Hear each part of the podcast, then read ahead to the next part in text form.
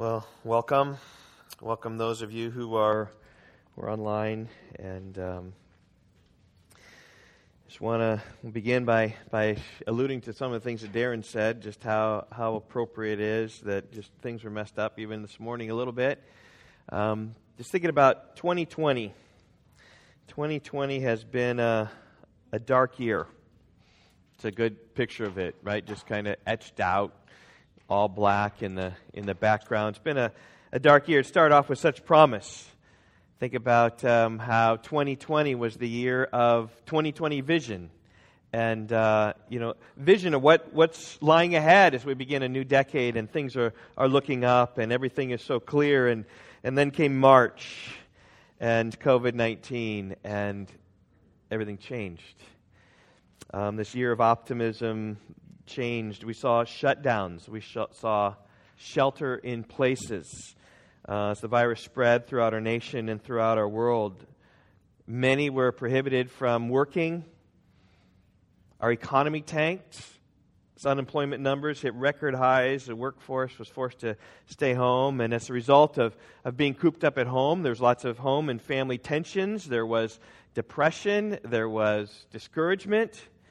And, and overall, even, even as of now, um, you know, one of the things I've, I've done is taken data from the CDC, and the numbers they report in the press today are maybe 250,000 people are, are, uh, have died of COVID. That's not quite true. Actually, we've had 400,000 more deaths than normal this year. And uh, so somehow COVID related.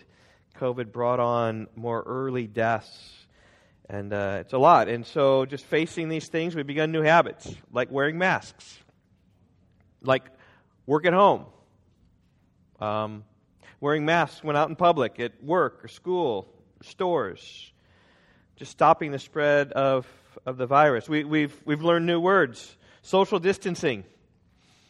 So when, when before 2020 did you ever see a line like this? When before 2020 did you ever see a guy wearing one of those things?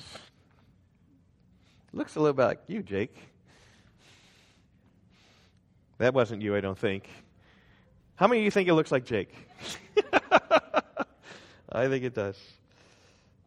But um, we've learned new habits wearing masks, staying at home, being antisocial.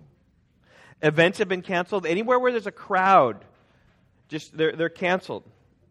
Sporting events, theater events, conventions, conferences, wherever a crowd gathers, and, and bigger churches especially, um, been canceled. And, and, now to us, when you, when you see a, a picture like this, and uh, I know the Kaisers would like this picture, if you know them, but you, you see a picture like that, and doesn't it like look strange? Like it, it, it kind of feels like like back then somewhere that was the world we were in. We think maybe we remember some sort of world like that. It's a little bit like uh, Narnia when uh, the kids came back into Narnia hundreds of years later. And, and they, they saw Cair Paravel, and it was kind of like a distant memory that they kind of thought was there, and yet it, it wasn't. And, and then they kind of figured it out. This, this is like the way life used to be, in case you forgot. And uh, further, beyond just uh, COVID 19, uh, our world has faced some uh, racial tensions in our country, have been risen to the surface and, and brought up. Uh, we have faced environmental problems of uh, California uh, burning. I know where uh, my in laws live, or Cal- where Yvonne grew up, is they talked about there were several days that the ash over their house, and they live pretty in the city, in the suburb area, the ash was so deep that they never saw the sun. Like it was, it was gloomy, dark, like a deep cloud was over everything. And there, it's sunny every day. It's just so deep were the, the fires that were, were there. We have a politically divided America. Heard a statistic this week um, that most Americans believe that Biden won the election. However, of Republicans, more than half Republicans believe the election was rigged. So even though the majority of America thinks Biden won, still you got the, the Republicans, still half of that, more than half of that are, are still suspect. It's a pretty divided nation we have And, and strangest of all, can you read that, Jack? Can you read that? Right? Mom initially says, right, this was in August. You say, Mom, I don't want to go back to school. And then come August 20, when can I go back to school? Just a change. Right? And I think this dark time, Christmas, we need uh, a little Christmas to lighten our days. So my sermons this Christmas season are be around the theme of lights and how appropriate I think about our, our stage here, right? That we have we have these lights predominantly on these uh, Christmas trees, and we have the the light in the back of the cross, and uh, this slide here is just just bright and light. We're just going to talk about lights of Christmas this year, and this morning I'm just going to talk about. Oops, we're going to go here. That Christmas is light. This morning. This Christmas is light. That is, Christmas shines in, in a dark place to give us understanding and joy and hope in these difficult days. And, and I think it's totally appropriate for us really to, to be looking at the theme uh, of light uh, here this, this Christmas season. Because Christmas is all about light coming into the world. John 1 4 and 5.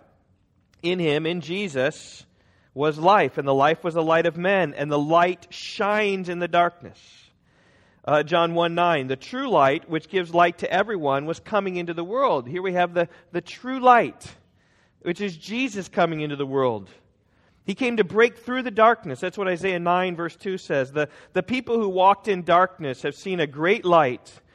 Those who dwelt in a, a land of deep darkness, on them the light has shone. So the, the whole motif of Christmas is that, is that the world is in darkness and the light has come into the world to shine on that darkness, to lighten it up. Few verses later, in fact, in chapter 9 and verse 6 and 7, we see that a son is born to us, a child is born to us. His name should be called Wonderful Counselor, Mighty God, Eternal Father, and Prince of Peace. The child who is the light came to those who walked in darkness, which makes our year, 2020, the year of darkness, especially appropriate year for us to consider this theme of, of light. And I, I hope that these Christmas messages just bring hope to all of us. Like, because there is a way that Christmas brings hope into our lives. Have you heard the story about Christmas Day 1914? You've heard that story? I know, Jake, you have. Anyone else? Jerry, you have. A couple of you guys have. It's really an amazing story. Fighting was on every side.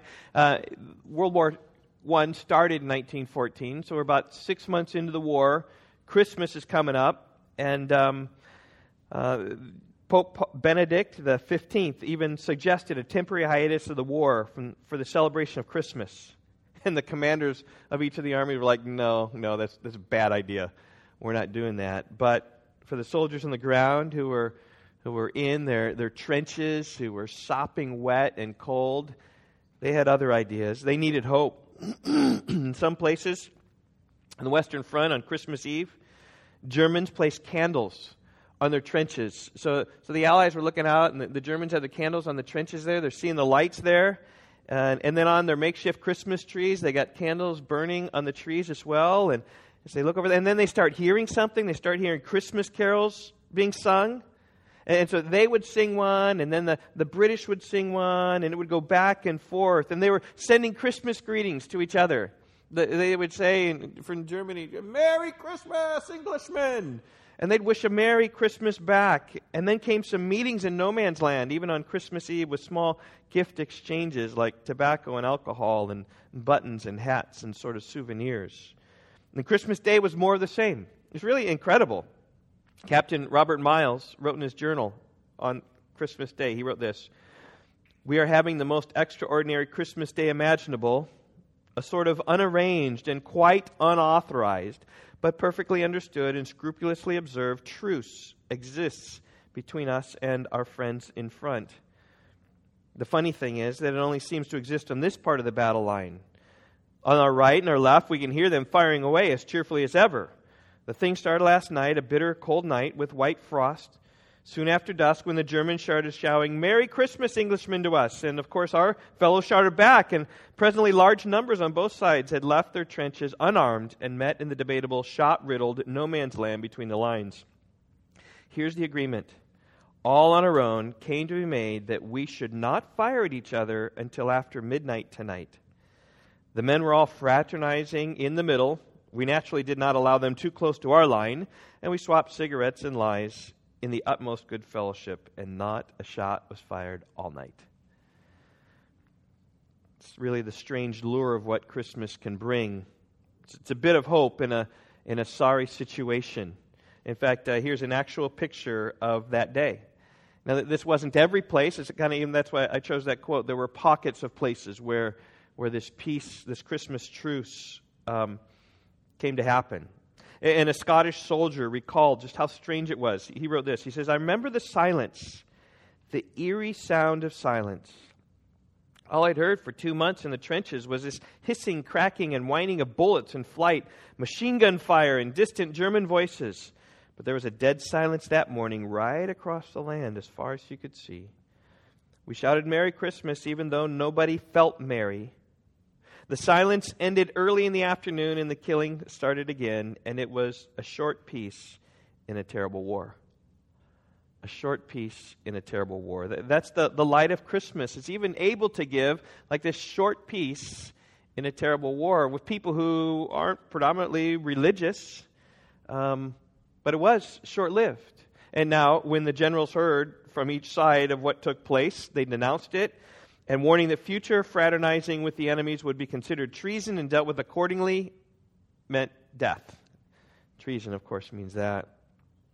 Thus, there were no Christmas truces throughout the rest of the war, not in 1915, not in 1916, not in 1917, nor 18. But for that moment, for that day, the soldiers of both sides knew and experienced a temporary peace. And now, of course, this morning I'm not advocating this uh, peaceful feeling on Christmas Day that then is gone the next day. Uh, I'm, I'm not advocating just setting up lights for this facade of peace and happiness and joy. I'm advocating for the true Christmas light for Jesus. And by way of outline this morning, I simply want to look at two men that knew that Christmas was bringing light. And the first of those is Zechariah. So you can open your Bibles, if you have them, or turn them on, or do whatever you do, uh, to Luke chapter 1. It's where his story is told. Zechariah was a, a priest in the days of Herod, and uh, you can, his story begins right there after the, the prelude in Luke chapter 1 and verse 5. It says, In the days of Herod, king of Judea, there was a priest named Zechariah of the division of Abijah and his wife from the daughters of Aaron and her family, and her name was Elizabeth. And they were both righteous before God, walking blamelessly in all the commandments and the statutes of the Lord. But they had no child, because Elizabeth was barren and both were advanced in years. And these verses really set up the drama of, of Zechariah and Elizabeth. He was a priest of the line of Aaron. She was of the line of, line of Aaron as well. they were Levites, ordained uh, of the Lord to offer up sacrifices on behalf of the people. He, he, was, he was old. Elizabeth was barren. They had no children. And then when we pick up their story, Zechariah was the, the chosen priest to enter, he was, he was chosen by Lot to enter into the Holy of Holy place, to offer that once a year sacrifice for sins of himself and then for the sins of the nation. And it was on that occasion that as Zechariah entered through that veil into the Holy of Holies, the priest to enter that year, that the people were outside, verse 11 says, the whole multitude of people were praying outside. And when Zechariah entered, he encountered not just the altar, but he encountered an angel of the Lord. Not, not what he was expecting. He was expecting to be in there alone, and yet he saw this angel. He, he was expecting to, to go through that veil and then to, to flick the blood on the altar seven times with his finger for himself and then for the people, but he saw this angel and it struck him with fear. And then this angel speaks to him in verse 13. It says, Do not be afraid, Zechariah, for your prayer has been heard.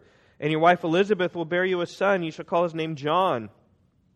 And you'll have joy and gladness, and many will rejoice at his birth.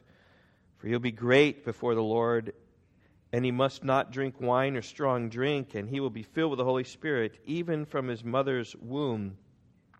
And he will turn many of his children, of the children of Israel, to the Lord their God, and he will go before him in the spirit and power of Elijah to turn the hearts of fathers to their children, to the disobedient, to the wisdom of the just, to make ready for the Lord a people prepared. Now that's good news. In fact, that's what it says in verse 19 that I'm bringing you this good news. Uh, th- that's good news. The angel said his wife, he and his wife would have a child. That's great news for barren people. That would have been good enough. But the angel also said the son is going to be a man of influence. He's going to be great before the Lord, verse 15. He's going to be filled with the Holy Spirit, verse 15. He's going to come in the spirit and power of Elijah, in verse 17. He's the one who would prepare the people for the coming of the Lord, verse 17. Now, it brings great joy to my heart whenever I hear of my children doing well. I just think of my my two oldest are, are married and they, they married well and they're doing well in their businesses. Chris is doing well in her teaching and her photography business. SR's doing, doing well in his YouTube job. They're thriving in their churches. They're walking with the Lord. And my younger three children, as you all mature and find a spouse someday and, and work and get off of mom and dad's payroll, will be really sort of a nice, nice sort of day. It'd do my heart well to see you guys walking with the Lord and serving Christ. That's yet to come. We don't know how all that's going to work out, but we continue to pray for them daily.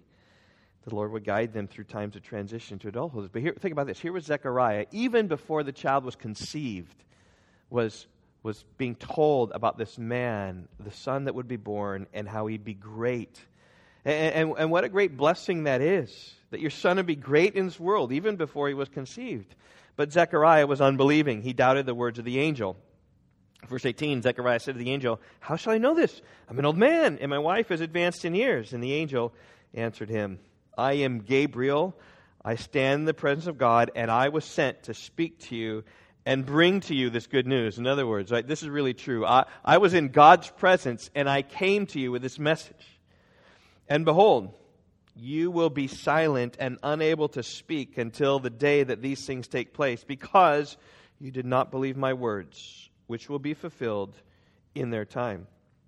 So, as a result of his unbelief, he was mute until he saw these words come true. And so, Zechariah then departed from the Holy of Holies. He came out, and the multitude was, was there trying to understand why it was he was delayed, as verse 21 speaks about. And all he could do was motion to them. He couldn't tell them anything. And so they discerned that he'd seen this vision of, a, of an angel. And, and then soon afterwards, we find that his time of, of service was, was done in the temple he went to live in his home in the hill country of Judea. And then everything begins to happen before his eyes. You just think about that. Elizabeth conceives, and she's about six months pregnant. And then another pregnant woman shows up at their house. It's Mary. And uh, Zechariah got to hear the story of Mary, how Gabriel had visited her and told her how she would conceive a son her virginity. And that all, all took place. And, and here they are. And all this time, Zechariah couldn't speak. And when you can't speak, what do you do? You listen. And you think. And being a priest, he could read. He had access to the scriptures. And I'm sure he read things like Isaiah 7:14, "Behold, a virgin shall be with child and uh, shall conceive and bear a son, and shall call his name Emmanuel." And and working through Mary's situation in her mind, right? Emmanuel, this is God with us. This is, this is the Savior coming to redeem. He's, he's coming. And, and then thinking about Malachi 3.1, Behold, I'll send my messenger. He'll prepare the way before me. And John was going to be that messenger who's coming in the spirit and power of Elijah, who's coming first. He, in fact, John is. He's six months older than Jesus and he's going to come and prepare the way, and then the Messiah is going to come. He's thinking all these things. Nine months of thinking. And then the day comes for Elizabeth to give birth. And it was a son. like those days, we didn't have ultrasound. If it was a girl, it would have been like, oh, all this was fantasy. But no, it was a son. It's like, like he believed. And he believed, and his belief was demonstrated at the circumcision of, of John Zechariah insisted that his name be John, even against the protest of many others. No, his name will be John. And then verse 64 says, And immediately his mouth was opened and his tongue was loose, and he spoke, blessing God. And uh, look at what he said. It's contained in verses 68 through 69, 79. And uh, 67 sets the scene. His father, Zechariah, was filled with the Holy Spirit and prophesied, saying this. First, he speaks about Jesus, verses 68 through 75.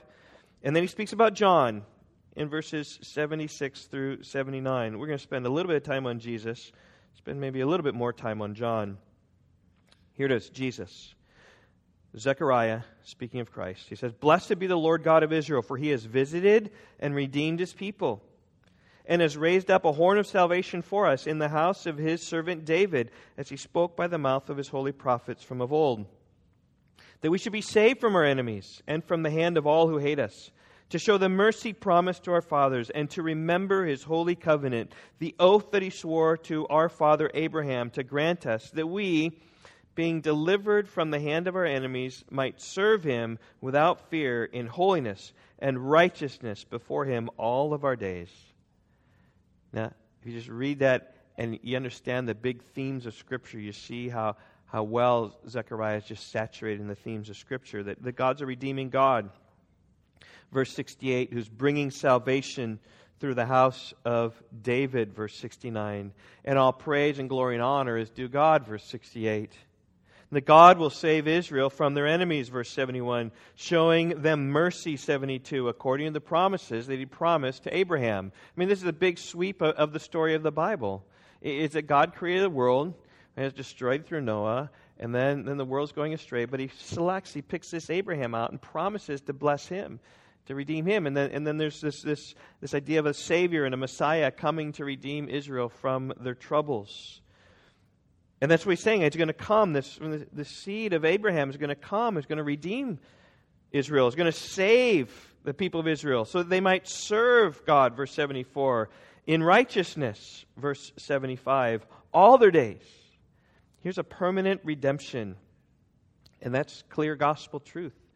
See, it's not that Israel was sufficient to save themselves. They, they were lost in darkness and they walked their own way. But God broke through in His mercy, according to the promises, sent a Savior who would come and redeem them from their sins. And that's true for us today, right? In the gospel, that we can't save ourselves. We need God to save us. And the Savior indeed has come. He's Jesus to come and save us from our sins. We simply need to trust Him. Then he segues here in verse 76 to talk about John. And you, child, he's looking right there at John, he says, New child will be called the prophet of the Most High. For you will go before the Lord to prepare his ways, to give knowledge of salvation to his people in the forgiveness of their sins. This is John preparing the way for Jesus, just as Malachi had promised, just as we read in Isaiah 40 today. The forerunner coming first, going to promise. And you remember how John was preparing that way? He's out in the Jordan River, and the crowds were coming to him and he's preaching them a baptism of repentance for the forgiveness of sins. In other words, right? Re- right? Repent and demonstrate that and be baptized and immersed. as an example of that. And he was there, right? Preparing the way of the Lord. You can read about that in, in chapter 3. In fact, in chapter 3 and, and verse 4, it's written in the book of the words of Isaiah the prophet. That's Isaiah 40 that Troy read for us this morning.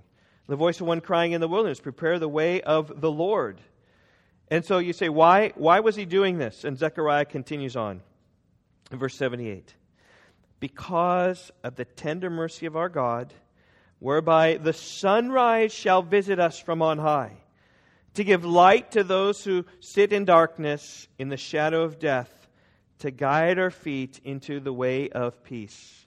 And here's finally where we see Zechariah and this theme of light coming. These are his final words. After Zechariah says this, he speaks nothing else in all the Bible for our recording. It's almost as if like this is the message he's leaving us is this message of light and a message of hope. That John is there, he's preparing the way for the Messiah to come. He, he pictures his day of this dawning of the messianic age as a, a sunrise. And you know what sunrise is like, right?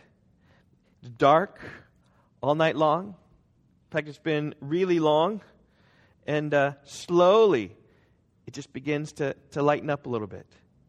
And, and slowly it, you begin to see the influence of a light coming around, and eventually the sun pops up from the, from the horizon and comes up slowly. And then, then after you know a, a little bit, the sun is up, and then the, it's total light out. And come in a few hours, there it is, way above us, and the sun, the light lightens everything up. And that's what he said, what's happening. He says it like the sunrise. His, his time in redemptive history was right when G, John was there. Jesus hadn't even been born yet. But as Jesus was then born, the sun is, is rising and it's getting lighter and lighter and brighter and brighter with Jesus coming. It's the dawning of the, the messianic age. It was dawning so that we are walking in darkness and death might be guided in the ways of peace. And I think there's no better words for us this Christmas season in 2020 than to, to hear of this. With this year facing so many problems and difficulties and hardships, uh, one I forgot to mention was that our my pool league was canceled. That was that was really bad. So I've not been able to play competitive pool for some while. But I've been playing my pool downstairs, playing too much, but by myself. But it only goes so far. But but it's interesting that that last year um, someone else named our team. We were called the Holy Rollers. And uh, because I and another guy were a Christian on this team, and we're like the only Christians light in this dark place. And uh, but this year the guy said, well, we ought to change our name. It ought to be 2020 Trainwreck was the name of our, going to be the name of our, our pool team. We'll have to wait another year for that. But with so many problems and difficulties, hardships, Christmas light to going to help us through this so we might not stumble and fall and struggle and strive. But Christmas being light helps us to put a reminder where our hope is in light of all of 2020, in light of all the difficulties. And that's what Zechariah is saying. It's giving light to those who sit in darkness, in the shadow of death, to guide our feet in the way of peace. How appropriate is it for us when we light the second Advent candle that's all about peace? Right? That, that the light shines so we might walk in peace. And, and I think one of the biggest struggles of COVID, biggest struggles of, of unemployment, of all the contention, strife in our world is peace, a lack of peace. And yet the light has shined to give us this peace. It's appropriate today. Well, I want to turn our attention next to Simeon.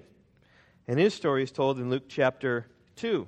So you can just push forward there. Um, his story really picks up in verse 25, but the context picks up in 22. So let's, let's pick up verse 22. At this point, Jesus is born and he's circumcised, but Mary has not been cleansed yet of her birth. It's about 40 days later, probably, that Jesus is brought into the temple. It says in verse 22 When the time came for their purification according to the law of Moses, that is Leviticus 12, about 40 days after birth, they brought Jesus up to Jerusalem to present him to the Lord. As is written in the law of the Lord, every male who first opens the womb shall be called holy to the Lord. And to offer a sacrifice according to what was said in the law of the Lord, a pair of turtle doves or two young pigeons. And so they brought Jesus up to be presented before the Lord because he was the firstborn, the one that opened a womb. And uh, they could have sacrifices, whether it's a bull or a ram or a lamb, or if you're poor, pigeons and turtle doves. And they were poor, and so they offered up pigeons and turtle doves. Picture Jesus, 40 day old baby, not walking, not talking, barely able to focus his eyes, but eating and sleeping is about doing all that he's, he does every day. And brings this baby, and a man named Simeon comes up. Now, we don't know anything about Simeon. We're, we're told in verse 24, 25 and 26. Now, there's a man in Jerusalem whose name was Simeon.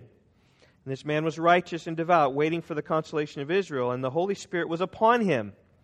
And it had been revealed to him by the Holy Spirit that he would not see death before he'd see the Lord's Christ. And Simeon here it calls him a righteous man. That means he was walking according to the, the law, worshiping the Lord, seeking to serve others. He was righteous. He was devout. Probably speaks about how, how he loved God and loved the people of God and loved the activity of God, loved the work of God. So he loved the temple and the, the Temple Mount. It's no accident that they found him in the temple that day. He may even have been a prophet as it says here, the Holy Spirit revealed to him directly that he would not die before he sees the Christ. And because of this revelation, he was, says in verse 25, waiting for the consolation of Israel. That is, waiting for the Messiah to come and restore and help Israel. Now, he may have been a, a priest uh, Mary and Joseph brought Jesus to be blessed in the temple. Um, Simeon seemingly took up that role. It almost seems as if Simeon just kind of came and, and uh, more approached them than them approaching Simeon. We don't know, but he very well could have been a, a priest. But we read in verse 27 And he came in the Spirit into the temple, and when the parents brought in the child to do for him according to the custom of the law, he took him up in his arms and blessed God. So, so somehow there's this, this baby, they saw Jesus, and then he, he comes and he somehow, I don't know how he knows this baby is the Christ. But he knows this baby is the Christ. And he said, verse 29, he says, Lord, now you are letting your servant depart in peace according to your word. And here we get the idea that he's probably old. He's promised he wouldn't, he wouldn't die until he sees the Messiah. Now he sees the Messiah and he says, Now I'm ready to die. It's probably an older, an older man. Or young man wouldn't say that. Because, he says, verse 30, My eyes have seen your salvation. My eyes have seen your Christ. This baby, the very one that we celebrate at Christmas, who is the Christ, this is Jesus. He sees, he calls it, I've seen your salvation. And he says earlier, right, he wouldn't die before he sees the Christ. I've seen your salvation, which is in the Christ, which is Jesus. You know, oftentimes we think about when did Jesus reveal himself as the Christ? John 4, the woman at the well. I, of whom you're speaking, am he speaking out the Messiah. But, but here's the first time that's revealed really publicly that he is the Christ, that Simeon knows this. And Anna was, uh, was uh, giving thanks to the Lord, as it says in verse 38 coming up at the very hour, she began to give thanks to God and to speak of him to all who were waiting for the redemption of Jerusalem. And she was just kind of watching around. And Simeon says, Yes, I see. And, and she's understanding this is the one. And old Anna is right there, and she's rejoicing because the redemption of Israel is coming as well.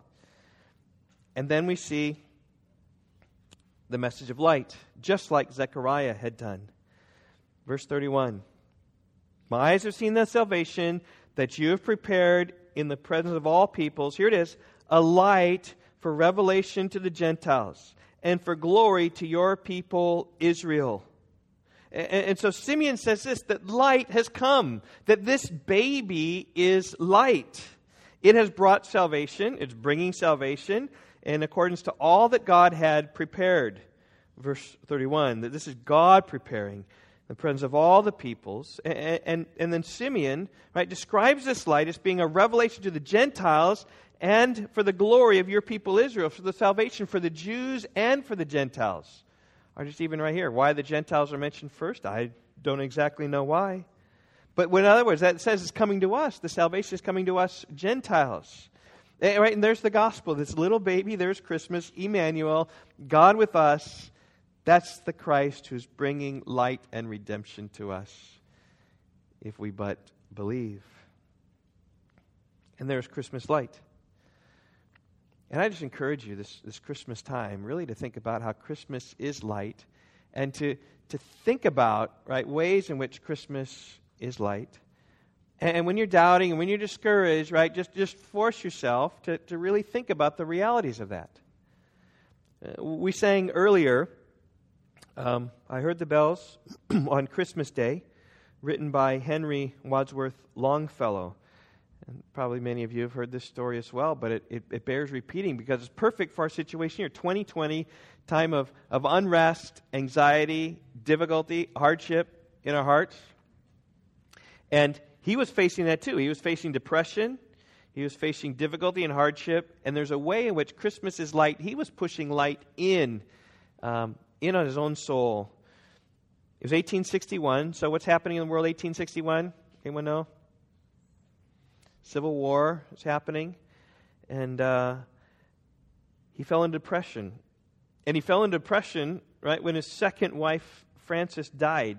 She, she'd been sealing some some envelopes with some hot wax, you know, no lick 'em stick 'em like we have today, sealing the, the envelopes, and her, her clothes caught on fire, and she was burning. He came in, rushed to try to help her like the valiant knight, and tried to help, and his clothes started on fire too, and, and by the time hers were out, she burned beyond recovery and she died the next day. And he was burned so badly as well. He was too sick to go to the funeral, and thus why he um, grew a beard because his face was marred. He had burn marks uh, along his face.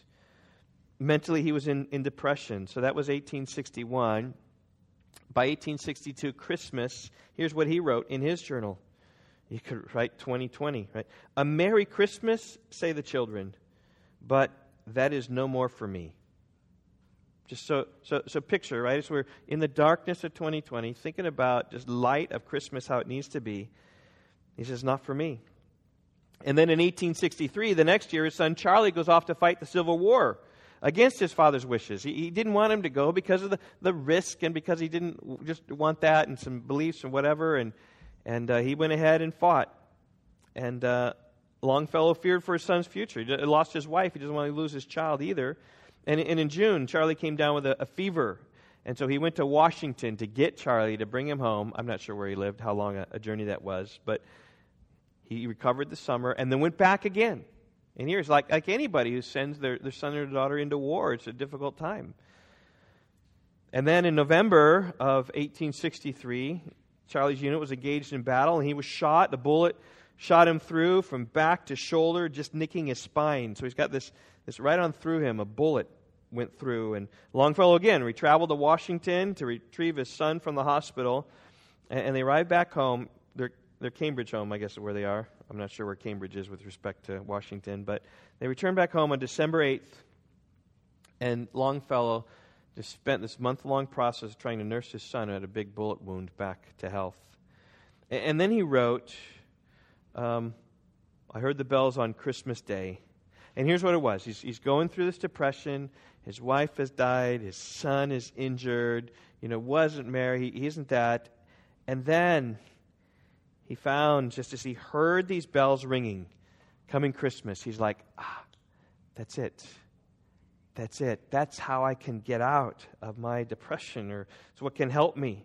He, so he wrote this poem, and we sang it earlier. I heard the bells on Christmas Day. So here's Christmas Day, and back then they had churches, right? More, and the, and the bells would ring out loud. Maybe we need to put a big bell tower here to bring out, I'm not sure. Speakers would work just fine. But their old familiar carols play, and wild and sweet the words repeat of peace on earth, goodwill to men. So he's just hearing the churches ring out these bells of all the Christmas hymns. Silent night, holy night. There are others that came upon a midnight clear that we, we sang here. Angels we have heard on high. All these, all these different Christmas songs, singing them, he says, wild and sweet, but over and over, right? Peace on earth, goodwill to men is what is what's promised. You, you, can even see that in, in Luke chapter 2 about glory to God in the highest. Chapter verse, verse 14, on earth, peace among those with whom he's pleased. Peace and Christmas time, they, they go together. That's what he said. He said, I heard them.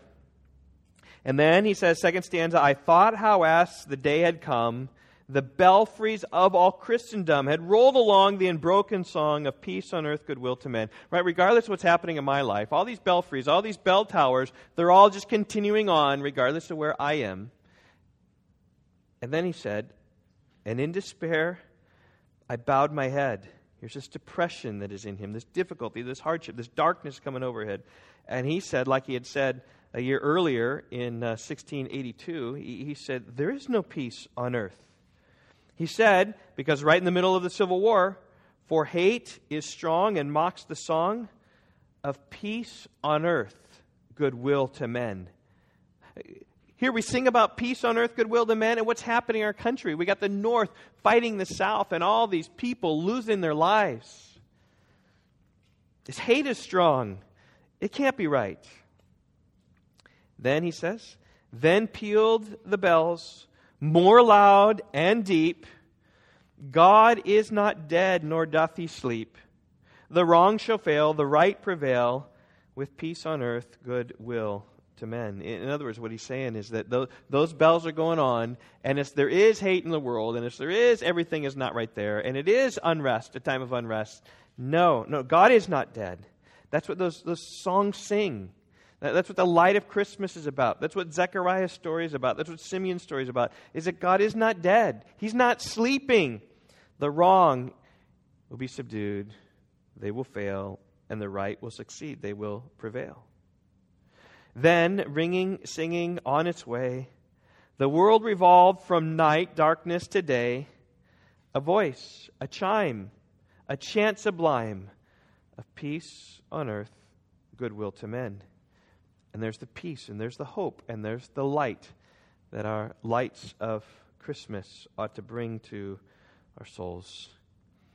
So it just is interesting, even here, the theme of light coming in these stories of Zechariah and Simeon. And next week, I, we're going to look at Jesus' light. And just he's the light that comes into the world. Um, it's going to be our theme through Christmas and even into Christmas Eve. We're planning to have a Christmas Eve service. Not sure how that's going to work out. I think it will work out just fine. Um, a Christmas Eve service just right here, just continuing this theme of light. So, just this Christmas season, maybe as 2020's got on you, and even as now we're going back down more into lockdown, we're on tier three right now, things are getting worse and worse. Just listen to the bells and hear the bells ringing and look at the lights. When you drive by your neighborhood and you see the lights on the trees, just see, realize that that's the, the constant theme that says God is not dead, that, that, that wrong will fail and rights prevail of peace on earth goodwill to men. So let's pray. Father, I pray this Christmas season that uh, in, in every way we would trust your, uh, your message of light that comes through faith in Jesus Christ. Um, God, may the light prevail in our lives, uh, that the circumstances that are, are facing us, of uh, cooped up kids maybe, or of tensions in the home, or of uh, financial straits, or of anxieties about the future of our nation, about all those things, I pray that we would see that uh, Christmas is bigger than all of them and that uh, the light of Christmas will shine and will prevail, and in that we can trust and rest. Pray in Jesus' name. Amen.